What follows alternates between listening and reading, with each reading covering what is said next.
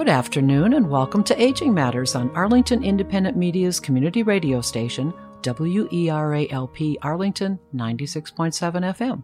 I'm Cheryl Beversdorf, your host. Lung cancer is the leading cause of cancer death in the United States and occurs mainly in older adults. While the five year survivability rate has improved, it's still below other cancers. However, people with lung cancer treated in early stages have a significantly higher survivability than people treated in later stages. Today, my guest is Dr. Eric Anderson, Director of Interventional Pulmonology at MedStar Georgetown University Hospital and Professor of Clinical Medicine at Georgetown University. Dr. Anderson will talk about why lung cancer occurs primarily among older adults and discuss leading risk factors. He will also explain diagnosis and treatment modalities for lung cancer and how lifestyle changes can decrease incidence of this disease. So, welcome, Dr. Anderson, and thank you for joining me today. Well, thank you, Cheryl. It's a privilege to be on the show. Okay, well, I want to hear from you about statistics about lung cancer. It's a serious disease, and I think sometimes people don't know what they don't know. So help us understand more about what's going on with lung cancer. Well, lung cancer is the beast of all the cancers out there. We know that there are 235,000 people in the United States this year who will get the disease, and 131,000 of those are going to die from the disease. The male to female ratio here is one to one women have caught up with men, and now it is a disease that is equal amongst both sexes. It is a common disease. We are seeing it in both black and white and also American Indians. American Indians have a very high incidence of this disease. It turns out amongst African Americans, men have it more than white men, and white women have more cases of lung cancer than black women. So there's certainly something different amongst the races here. More importantly, is that lung cancer deaths continue to outnumber the number of cancer deaths from the other three major cancers combined breast cancer, prostate cancer, colon cancer do not equal the number of cancer deaths from lung cancer in the United States each year. So, this is an important disease that we need to be talking about we should have a positive note to it. There is a slight improvement in the survival. For 40 years, the survival of lung cancer patients was only 15% at five years. And that number now is pushing 18 to 20% because of the newer treatments, which we're going to discuss, and because of the availability of lung cancer screening. And why is lung cancer a disease that predominantly affects older adults? Well, it does, in fact, affect patients who are older. Most patients are over 65. The average age of a lung cancer patient is at least 70 to 74. Only a few patients are ever diagnosed with an age less than 45. There is one subset of patients that we do see who get this disease earlier, and that's patients with HIV who seem to get lung cancer about 20 years earlier than other patients. Um, we don't know exactly why it is that this goes on, but we do know exposures to the things we're going to talk about that make risk for lung cancer more. And as we get older, if people continue to smoke more and more years, more and more damage is done to the lungs and makes them more likely to develop it. So, this truly is a disease of patients over 65 and not commonly seen in young patients. And would you say, I mean, we're, as you mentioned, we're going to talk about risk factors, but are there certain aging and physiological changes amongst older adults that might also affect the likelihood of, of older adults having lung cancer? We know as we get older, our body does have random events that happen that develop cancer in lung cancer, it's really about exposures. And the longer we live, the more exposures we have to the things that predispose us to develop lung cancer, the more likely that we form a genetic mutation that may end up becoming a lung cancer. So we now have tests for over 100 mutations that we know genetically that cause lung cancer. Um, some of these we have drugs for, up to the eight or 10 of these now, we have drugs that can target the mutations that cause lung cancer. So let's talk about smoking. I mean, whenever we hear about lung cancer, we think of smoking. So I just want to make sure you are the expert on this. Is smoking the leading risk factor for lung cancer? Absolutely. Smoking is the scourge of our country. It is what has caused us to have this huge problem with lung cancer. 80% of smoking um, is the cause for lung cancer. 5% of patients who are never smokers but have s- exposure to secondhand exposure to cigarettes can cause lung cancer. And then there's about 15% of people who do not have any smoking history themselves and do not have smoking uh, relatives or people that are living with do develop lung cancer. And some of these we're finding are people who have a genetic predisposition to getting lung cancer. Um, interestingly, historically, lung cancer was a disease that we hardly ever saw in medical schools. In the early 1900s, autopsies were done on lung cancer patients because they were interesting, hardly ever seen disease. And what happened in the early 1900s? Well, we had a World War One, and during that time, as part of the rations given to our soldiers overseas, they included cigarettes. And with that, an idea to help calm the people at our front lines as they're anxious. They felt that cigarettes would calm them down. And of course, the result of starting cigarette exposures became addiction to nicotine. And these patients came back 20 years later and started having the big uptick in male cancer deaths from lung cancer in the mid to 1930s to 1940s.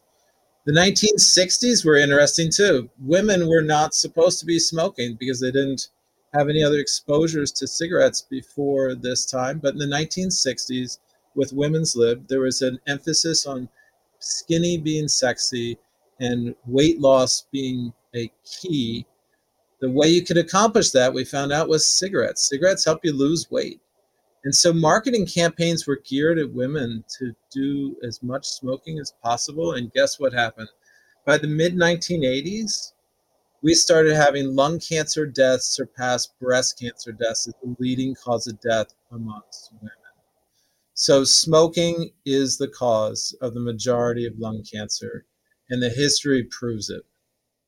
A sobering thought just to, to hear you say that, and uh, so unnecessary if we didn't smoke. So, I, I, I also wanted to ask you, Dr. Anderson, um, because sometimes you also do hear about exposure to radon and asbestos as a cause for lung cancer and perhaps other carcinogens in the workplace. Is there a small percentage of cases that are um, caused by by these possibilities? Yes, we know that radon is the second leading cause of death from lung cancer in the United States. Radon is an inert gas. It's found in the soil around us. Um, so many people have it uh, gas level that is above the legal limits. Um, they can be checked easily by checking a radon measurement of your basement to see how much is there. And there are companies that help to uh, modify your house to allow for the radon to be evacuated from underneath it to keep it from building up inside.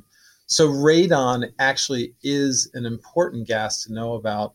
Um, in most states now, it's required to have radon testing of your house before selling the house to someone else. Asbestos is an interesting disease because it was a very commonly used insulation material. It is common amongst shipbuilders and brake fitters and people who did insulation work of all types.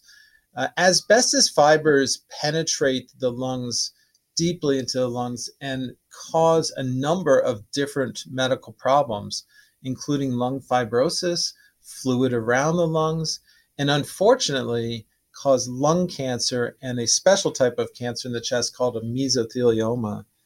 Um, asbestos is an important thing to talk about because if you have significant asbestos exposure because of one of the jobs that we just talked about, your risk of developing lung cancer is magnified to at least tenfold higher chance of developing lung cancer than somebody who's never smoked.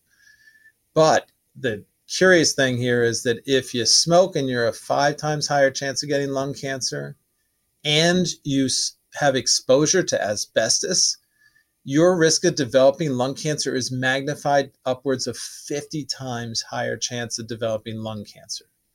So if you have exposure to asbestos as a job occupation, minimizing your risk to it by wearing a mask, and nowadays um, screening patients who have had significant asbestos exposure is critical because these are truly our highest risk individuals. There is another carcinogen out there that we should think about. It's not very common in the mid Atlantic, but uranium miners also have a similar type of exposure in the workplace that is multiplied when they smoke cigarettes to become a very high chance of developing lung cancer. The other group that we don't think of too often is actually patients exposed to radiation because of medical treatments. And this may have happened on a young patient who had Hodgkin's lymphoma and may have had radiation to treat the lymphoma when they were a teenager or, or a young adult. And then 20 to 30 years later, they develop a lung cancer within the radiation field. So, uh, medical radiation is not a dangerous thing in the short run, but it can lead to potentially causing lung cancers um, even 20 and 30 years later. And what about pollution? And I'm also going to expand upon that about uh, climate change. Are there uh, circumstances now that are occurring in, in terms of pollution and, and climate change that are also increasing the likelihood of lung cancer? What are you seeing? Well, we know that pollution appears to be a risk factor for lung cancer. It is a lot harder to prove causality between exposure to somebody who has pollution because everybody's exposed to it. But it does seem that in cities that are heavily populated with industrial exposures, especially in places like China, where we've seen this higher incidence of lung cancer, it does make sense that pollution could be a risk factor for lung cancer. Um, diesel exhaust is also a particular known exposure that could cause people to develop lung cancer. And that might be patients who were railroad workers, miners, potentially truck drivers or toll booth workers these would be people whose occupation could have set them up for an increased risk of developing lung cancer down the road. As for climate change causing um, lung cancer, there's absolutely nothing that I can find on climate change being associated with lung cancer. It's really about um, industrial exposures and uh, pollution that would be the risk here, and nothing that is a, attributed to change in temperature in the in the world a little bit earlier, you mentioned about lung cancer being hereditary. What exactly does that mean? Well, we've known for a long time that patients who develop lung cancer seem to have something that must be genetically causing this for them. There are plenty of people that we'll meet that have smoked 100 pack years of smoking and they're 90 years old and they don't have lung cancer. So, why do we meet the patient who's 60 years old and has smoked less than that and develops lung cancer. There has to be something that's either exposure related or hereditary that does it. Um, nowadays, we know that there are some mutations that are testable to see if you're going to be at risk for lung cancer. The most common of these mutations is called EGFR, which is epidermal growth factor receptor mutation. It's very common to find this in cancer patients who are Asian, female, never smokers, and they develop a specific type of lung cancer called an adenocarcinoma. So we definitely have now genetic mutations that we can test for and that we have drugs for that can specifically target that kind of mutation if you have it. Okay, well, let's turn to the common signs and symptoms of lung cancer. Does does it vary with an individual, early stage, later stage? What do we need to know about uh, about the signs and symptoms of lung cancer? We need to understand that there are a very interesting feature of the lungs, which are there are no pain fibers in the lungs. So the problem with lung cancer and its dismal survival has always been that if you wait until you have symptoms of lung cancer, it's usually more advanced stage cancer and also means it's too late. And unfortunately, that's where a bad, a bad prognosis comes from. Waiting till it shows up with symptoms is a more advanced stage of cancer. We need to find it when the tumor is small inside the lung tissue, which has no pain fibers. And that's where it's early stage and a high cure rate. If you wait till patients have symptoms, and the symptoms could be cough or coughing up blood, chest pain because it's eroding into some chest wall or to other place, or you get the global systemic symptoms of uh, cancer, which is weight loss, fatigue, loss of appetite. Once these other types of symptoms have started to happen, we know we're in trouble. We know we're dealing with something that's more advanced. And unfortunately, in the United States, 80% of our patients that we see as physicians for lung cancer, they're showing up with symptoms and they're waiting until that happens before they come to medical doctors. We need to change that paradigm. We need to change it to patients who are high risk to come see us and be screened and try to find the earliest stage cancers that do not have any symptoms before they've spread and the mortality worsens.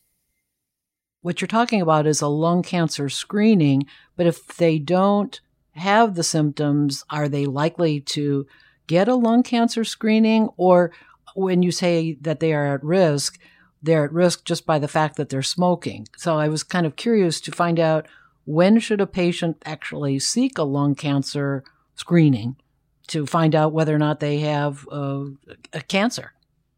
So we need to pick the patients who we know are going to be at highest risk we did studies in the early 1970s and found out that doing chest x rays on people who were smokers was not helpful.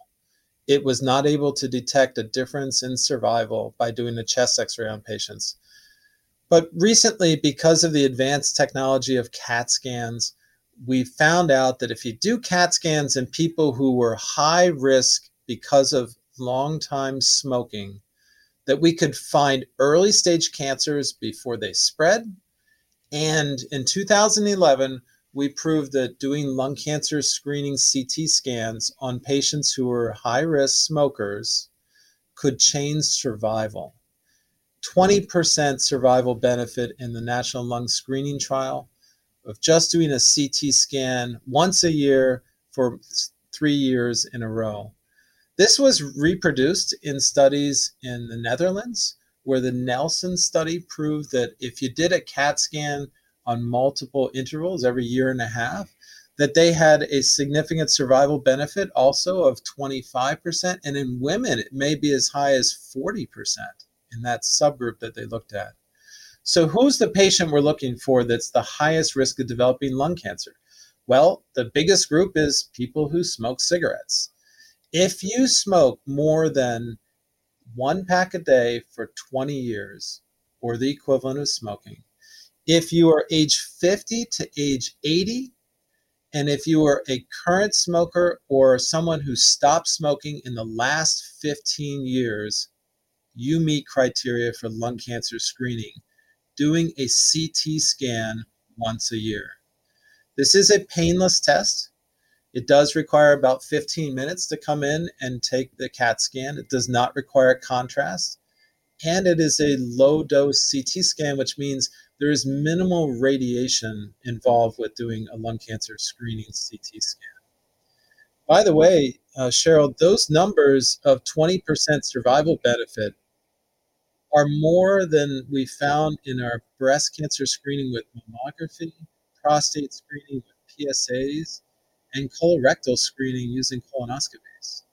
So, this is a very important screening that we should do for our patients who are at risk. And as I said, the patients who are at highest risk are the patients who've done the most smoking. Well, and one thing I also was going to ask you, Dr. Anderson, is of course, as I was growing up, you also heard or saw more people smoking cigars or pipes. And uh, I was curious if there is any uh, statistics available about pipe smokers or cigar smokers as to uh, risk of lung cancer is about the same as cigarette smokers or different? The risk of developing lung cancer is higher uh, for patients who smoke pipes or cigars than somebody who does not smoke. But they don't get the number of um, insults to the lungs as you do with cigarettes. They don't usually smoke as many times a day.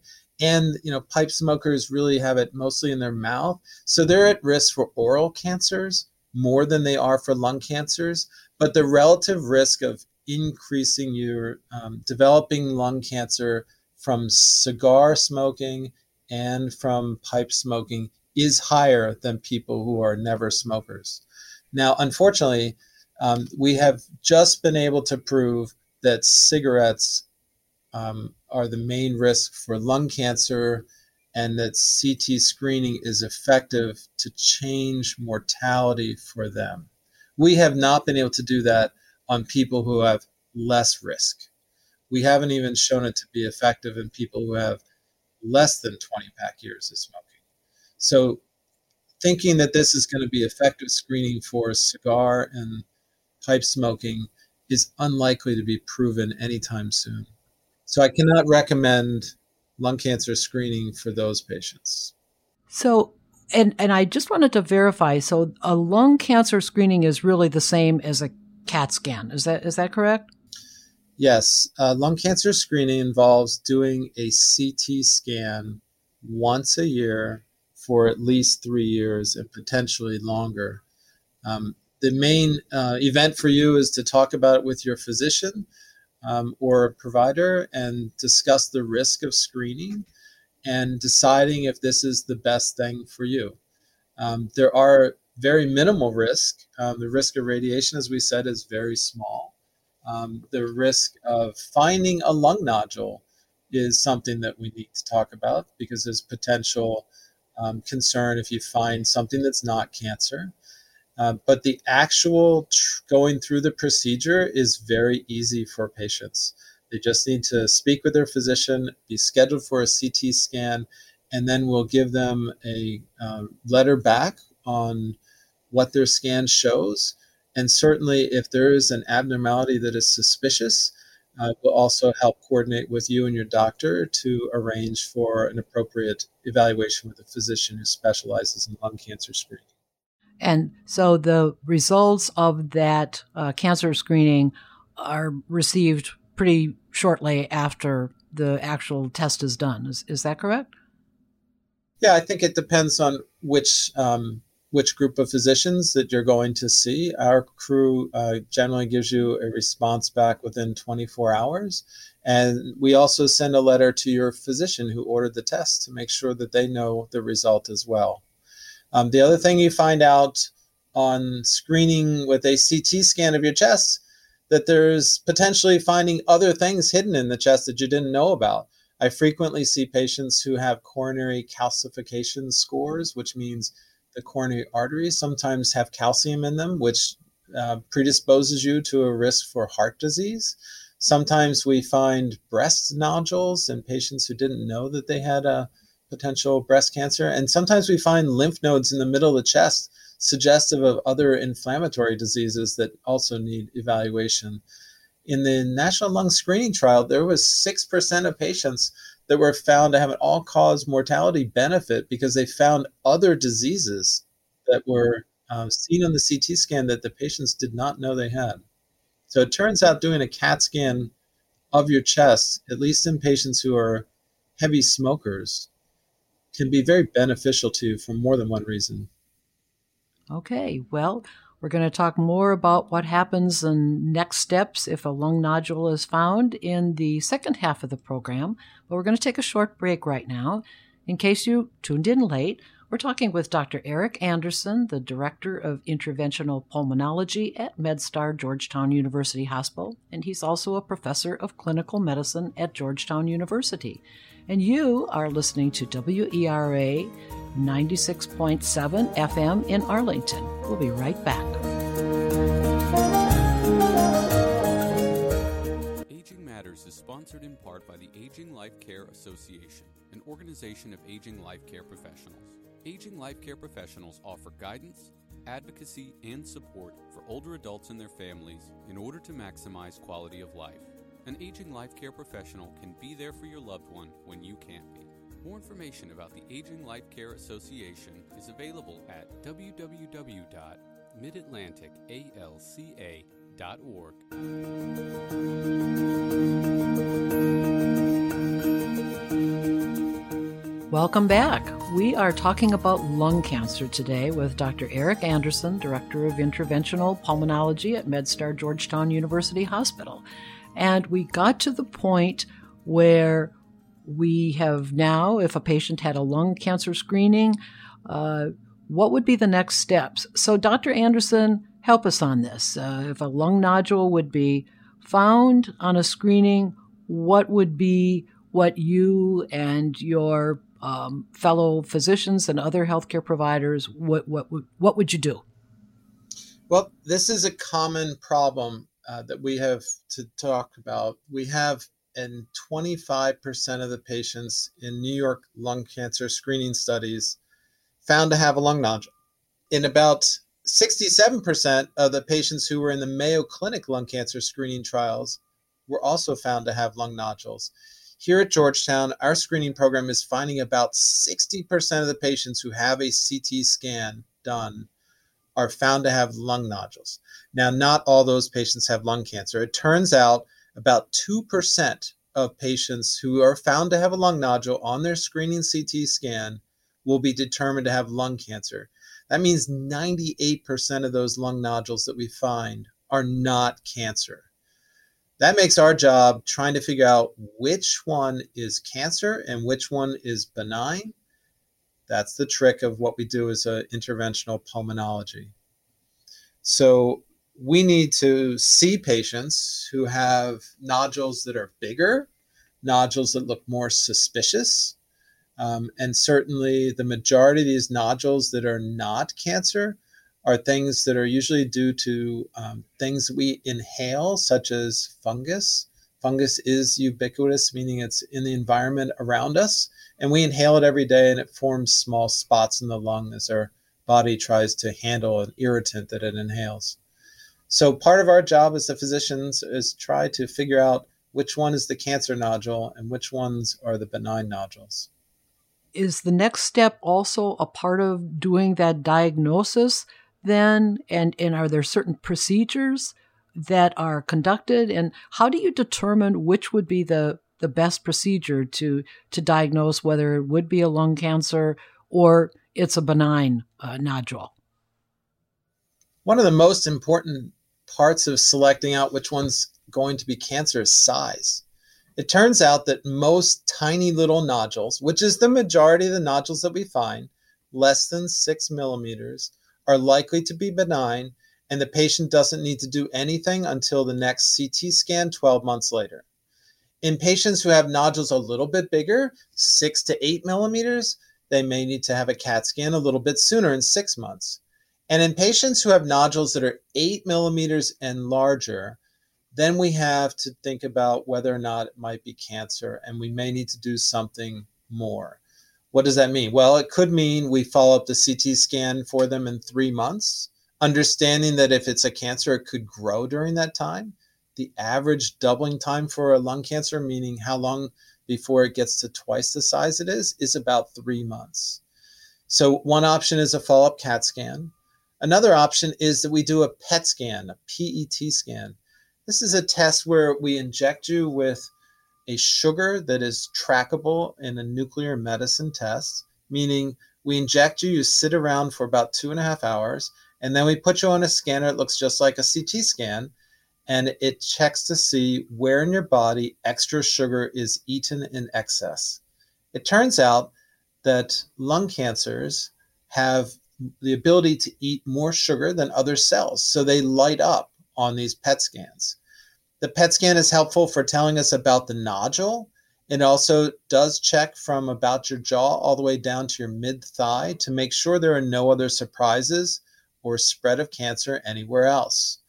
So, PET scan is pretty good. It's about 90% accurate at finding cancer. That means that 10% of the time it can't find it, does not light up, and it's still a cancer. And about 85% chance that it is proven to be cancer if it's positive. So that means if your PET scan shows the nodule lights up and is suspicious for cancer, it's about an 85% uh, proof that that's indeed going to be a cancer. So PET scan is non-invasive, only requires the IV, but it does take a little bit longer to get the images done. And then what do we do about the patients who have suspicious nodules? The other option is to biopsy them. The most common biopsy that we do during um, evaluation of a lung nodule is something called bronchoscopy. Most people have heard about colonoscopy, where a camera goes up the backside. Bronchoscopy is actually a camera that goes down inside your airway. The bronchoscope is a small camera about the size of a pen or pencil, and it's hooked up to video screens so we can see where to go uh, we are able to use a special type of bronchoscope called endobronchial ultrasound. And endobronchial ultrasound means there's an ultrasound on the end of the camera that lets me see through the walls of the large airways to see lymph nodes. It's very important when we're evaluating somebody for a lung nodule to see if they have lung cancer, not just to biopsy the nodule, but also to sample any and all the lymph nodes that we can find in the middle of the chest. Lymph nodes are typically located along the largest airways. So, doing endobronchial ultrasound is a real time way of seeing these lymph nodes beside the airway and sampling them with a small needle at the same time. It's very accurate, around 90 to 95% chance I can tell you about each of the lymph nodes in the middle of the chest. Do they have cancer in them? Or are they normal lymph nodes? We have a special uh, type of bronchoscope here at Georgetown uh, that we use for biopsying small nodules in the periphery. In the past, um, bronchoscopes were limited because they could only go out to the larger airways. And as you can imagine, the airways get smaller and smaller the further you go out. So we were never able to stick a camera all the way out to a small peripheral target we now have the Ion robot here at Georgetown where we can place a robot bronchoscope down through the airway out to the periphery using a pre planned pathway created by the CT scan that we do ahead of time.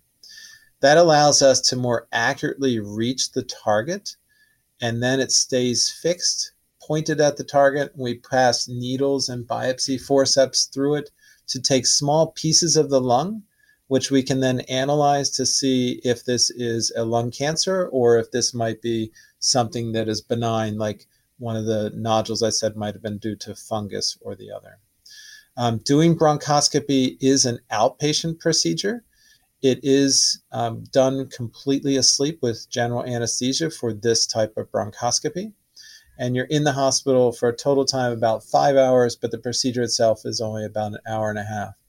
And because the lungs do not have pain fibers in them, there is no pain associated with bronchoscopy. There is a small risk of collapse of lung. The lung is like a balloon filled with blood vessels. So it is possible that the balloon gets punctured by doing these types of biopsies. That is a fixable problem but it is um, less common to have a collapsed lung from the inside type biopsy by bronchoscopy than if we did the alternative approach, which is to stick a needle in from the outside to biopsy one of these small nodules. One feature that, uh, as you're talking about the diagnosis now, and based on this diagnosis, would be determining what the treatment is going to be for your patient. I understand that Georgetown offers a, a multidisciplinary approach to the treatment for lung cancer patients. Tell us more about that. It's important that lung cancer is respected as a very dangerous type of cancer. It needs the input from all of our team members.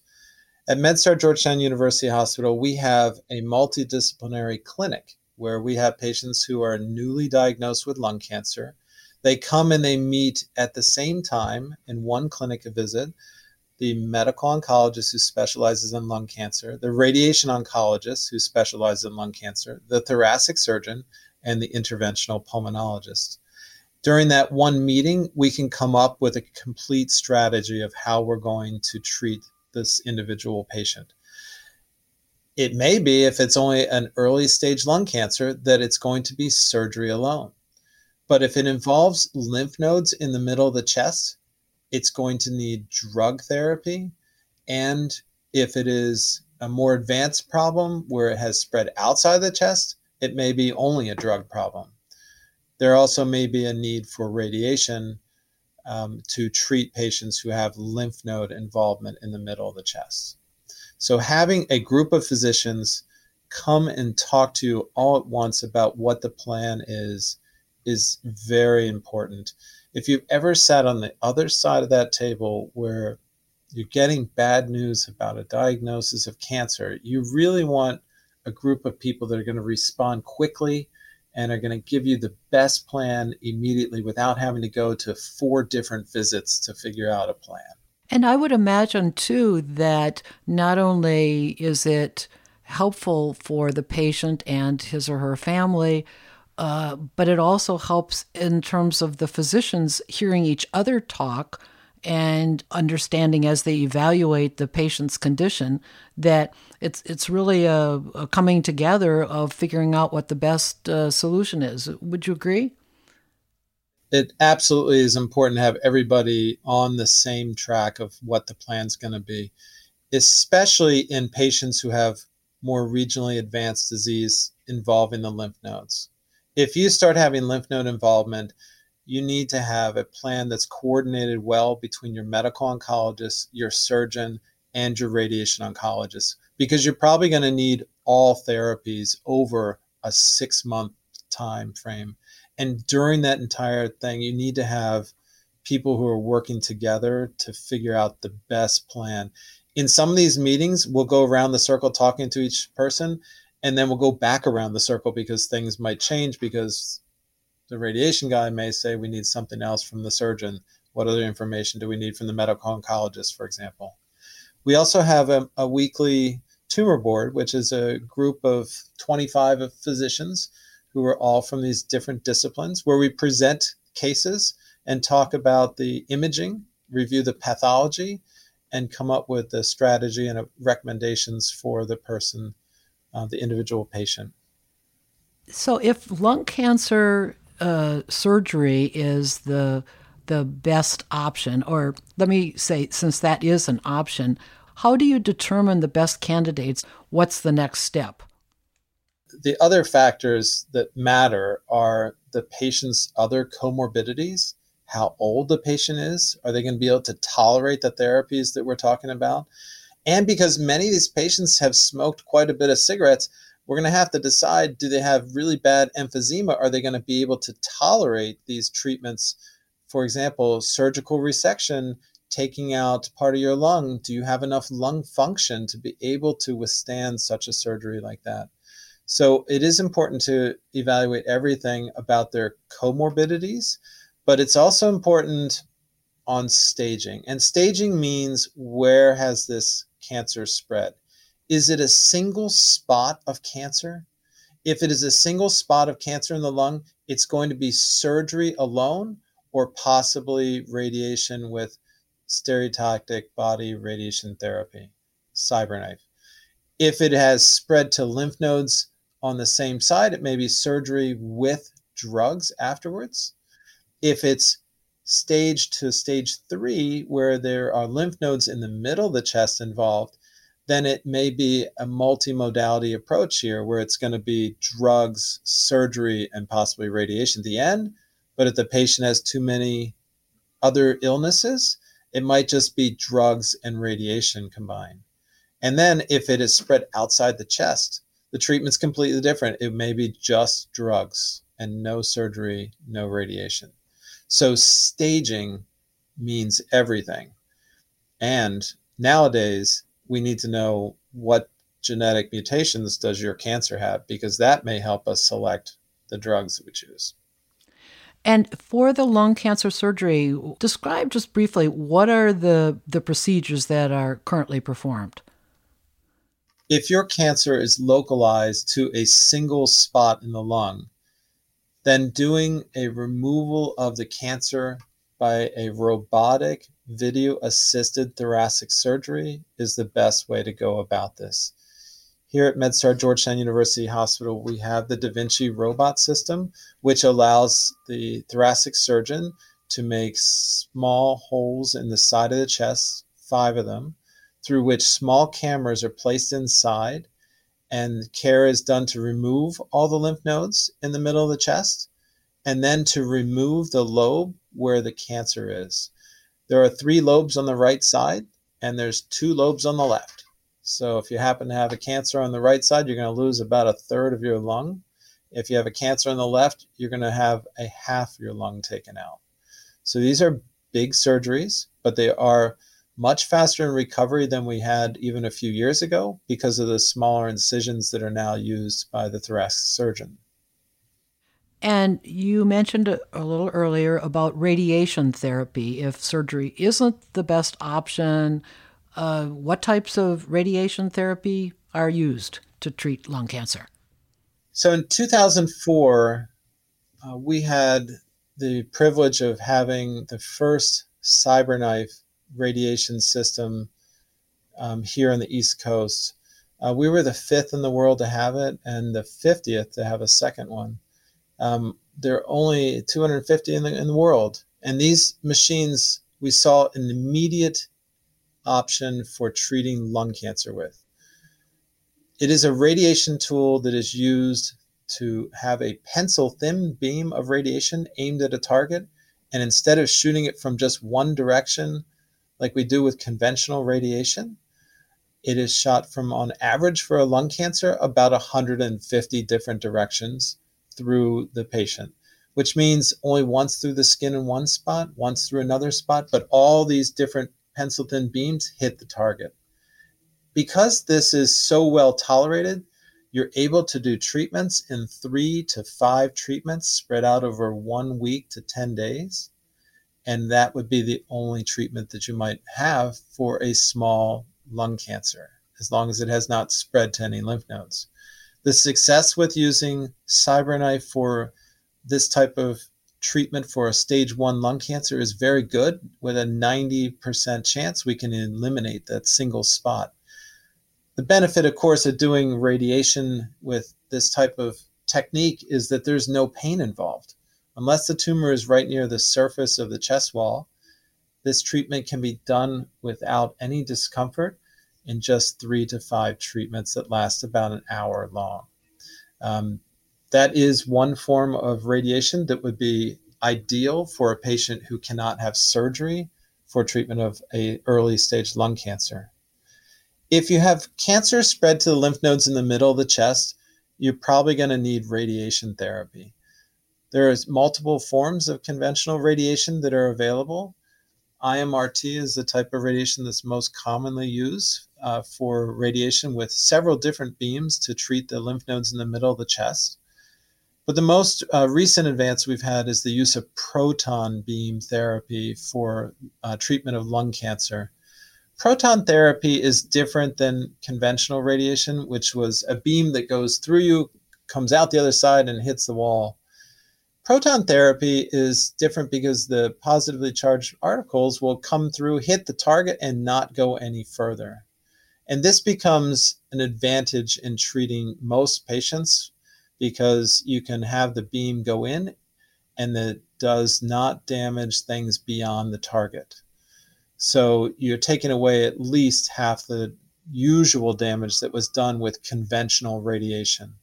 The best candidate for a proton therapy uh, patient with lung cancer is somebody who has stage three lung cancer and needs their lymph nodes treated in a more comprehensive fashion. Um, and we're using it more in younger people who we really want to try and spare their damage to the area involved. Um, another type of chest tumor called a thymoma would be an ideal candidate for proton radiation. And I also understand, in addition to what you've already described of of radiation, is there's also the possibility of chemotherapy, immunotherapy, and targeted therapy.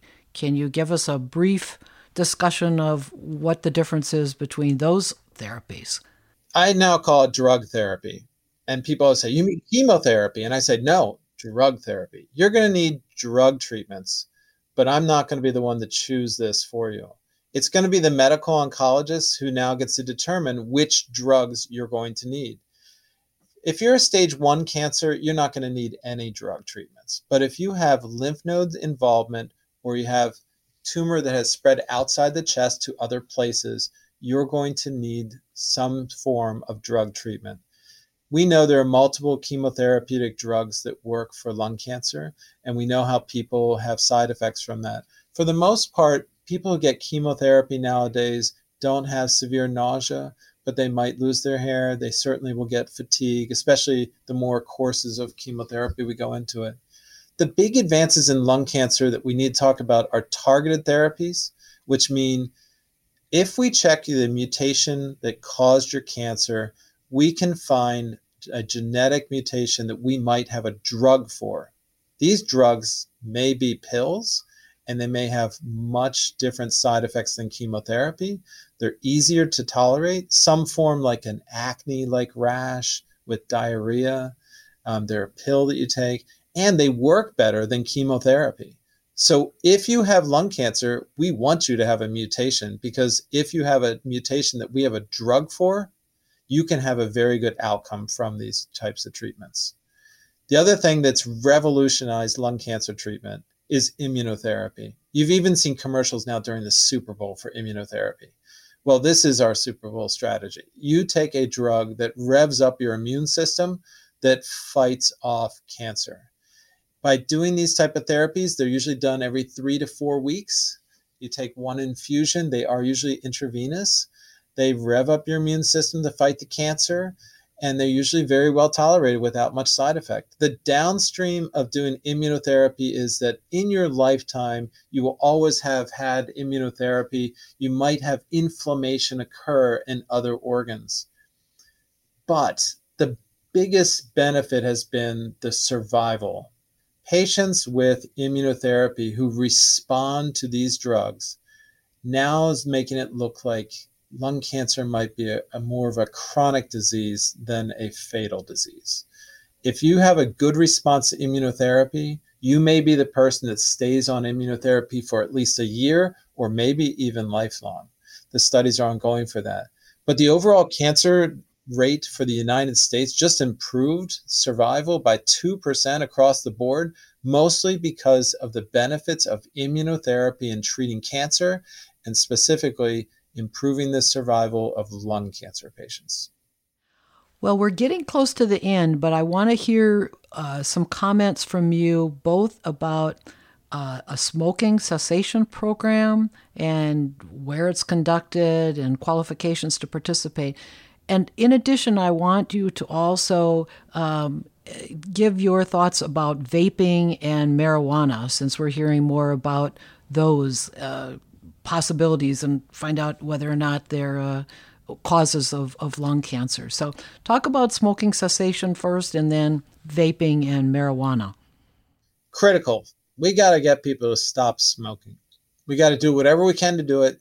It's I am the end of the line. If you get to me and we're talking about a lung nodule or lung cancer, it's time to stop. I will do whatever I can do to get you into a smoking cessation program. We can use medications to help stop smoking. These medications are usually very well tolerated, and we can get you into uh, participation with our counselors that can also offer a combination between the drugs and counseling to help us quit smoking. Your audience can dial 1 800 quit now and get somebody on the line to help you, even without coming to a doctor's office. Um, it needs to be part of our lung cancer screening program. If you're going to come see me and see if I'm a good candidate for lung cancer screening, then we also need to talk about your smoking cessation because we know that stopping smoking is going to be a thing that's going to lessen your risk of developing lung cancer. It's the total years and number of packs that you smoke that get you into tr- into trouble. So we want to try to reduce that as much as we can. Uh, we also know that if you stop smoking once you've already developed lung cancer, the survival is better. So there are major reasons to stop smoking even after you've been diagnosed with cancer. As for vaping and marijuana, we have entered a whole new strategy by our cigarette manufacturers of trying to get young people to be enticed to start smoking. And the way they're doing this is by getting bubblegum flavored electronic cigarettes um, and saying that this is cool. Watching this beautiful plume of of steam come rising up is fascinating for high school students who are trying to experiment with medications and drugs.